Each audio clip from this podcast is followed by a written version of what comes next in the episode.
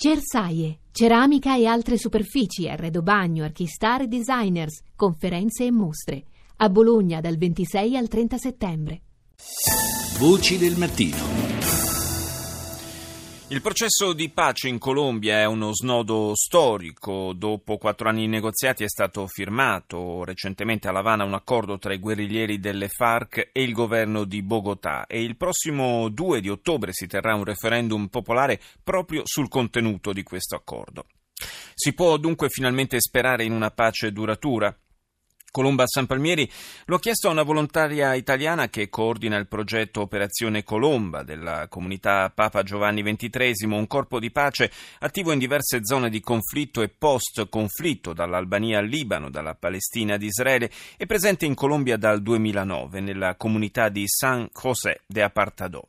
A conferma di quanto la situazione nel paese però sia ancora difficile, l'intervistata ci ha chiesto di garantirle l'anonimato. No, questo, questo, momento è veramente prematuro. Siamo tutti chiaramente entusiasti, tutti favorevoli della, della, firma che sarà definitiva il 26 settembre, in attesa di un plebiscito che nonostante tutte le, eh, le voci sul fatto che ci sarà una buona percentuale della popolazione che voterà per il no, noi siamo positivi e, e crediamo che eh, la firma e quindi la cessazione del, dello scontro armato sia un passo in, in avanti gigantesco.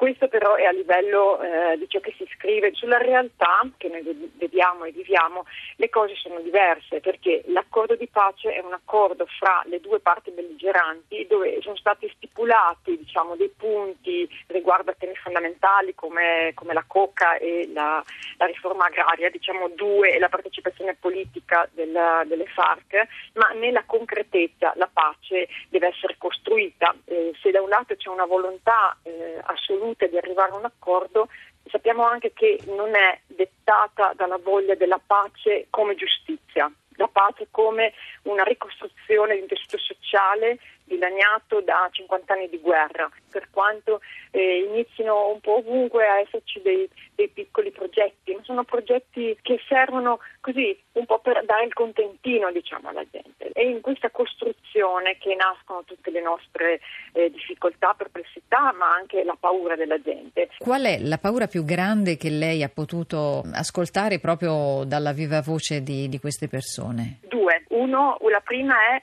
hanno paura di dover di nuovo scappare e nessuno li aiuterà. Lasciare tutto perché entra un gruppo armato e tu non hai nessuna possibilità di che ti prendono la terra, ci vivono o, o ti costringono a lavorare per loro. E l'altra, la, la, la grande paura di essere uccisi, perché eh, chiaramente nei villaggi c'erano storicamente delle divisioni tra chi era filo farchiano, chi invece dalla, eh, dalla parte opposta e quindi le parlamentari hanno minacciato che tutti i contadini che avessero avuto simpatizzanti, che avessero in qualche maniera eh, collaborato con, con, la guerriglia, adesso si faranno i conti con loro. La scorsa settimana un gruppo paramilitare ha nuovamente minacciato la popolazione civile nella regione di Antiochia, ma non sembra sia l'unico ad essere intervenuto nelle zone abbandonate dalle FARC. Che non si sono mai demobilizzati come eh, disse il governo insomma, dopo il 2006, eh, ma semplicemente riorganizzati, sono de- presenti, sono, lo sono sempre state. Se l'obiettivo è il narcotraffico, ad esempio tutta quest'area dove noi viviamo, il narcotraffico è gestito da gruppi paramilitari o gruppi criminali o gruppi narcotrafficanti e la drangheta italiana, ma ci sono anche gruppi che sono a tutt'oggi vincolati al,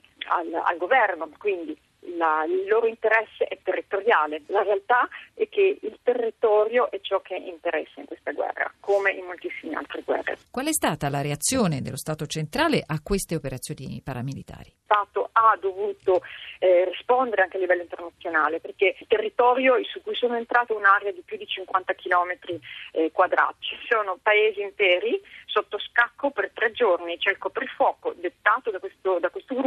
La neutralità, parteggiare per nessun gruppo, è una via di salvezza? Sì, sì, sì, io eh, sono onorata in questi otto anni di poter vivere nella comunità di pace di San Giuseppe Partadò, che è una realtà peculiare, 20 anni di resistenza e di neutralità, che significa il rifiutare qualunque relazione con qualsiasi gruppo armato, anche con la forza pubblica, perché qui la forza pubblica ha commesso gravissimi errori, omicidi e massacri come tutti gli altri gruppi. E in tutto questo il governo centrale, Santos, ha la possibilità di portarla davvero questa pace, di dare il senso anche dello Stato, perché mi sembra di capire tutto sommato non ce ne sia molto. Sì, questa è la grande scommessa, ma non lo so, non so se sarà la grande scommessa di Santos, già il suo mandato sta per scadere, quindi quello che lui, per il quale passerà sicuramente la storia è la firma dell'accordo.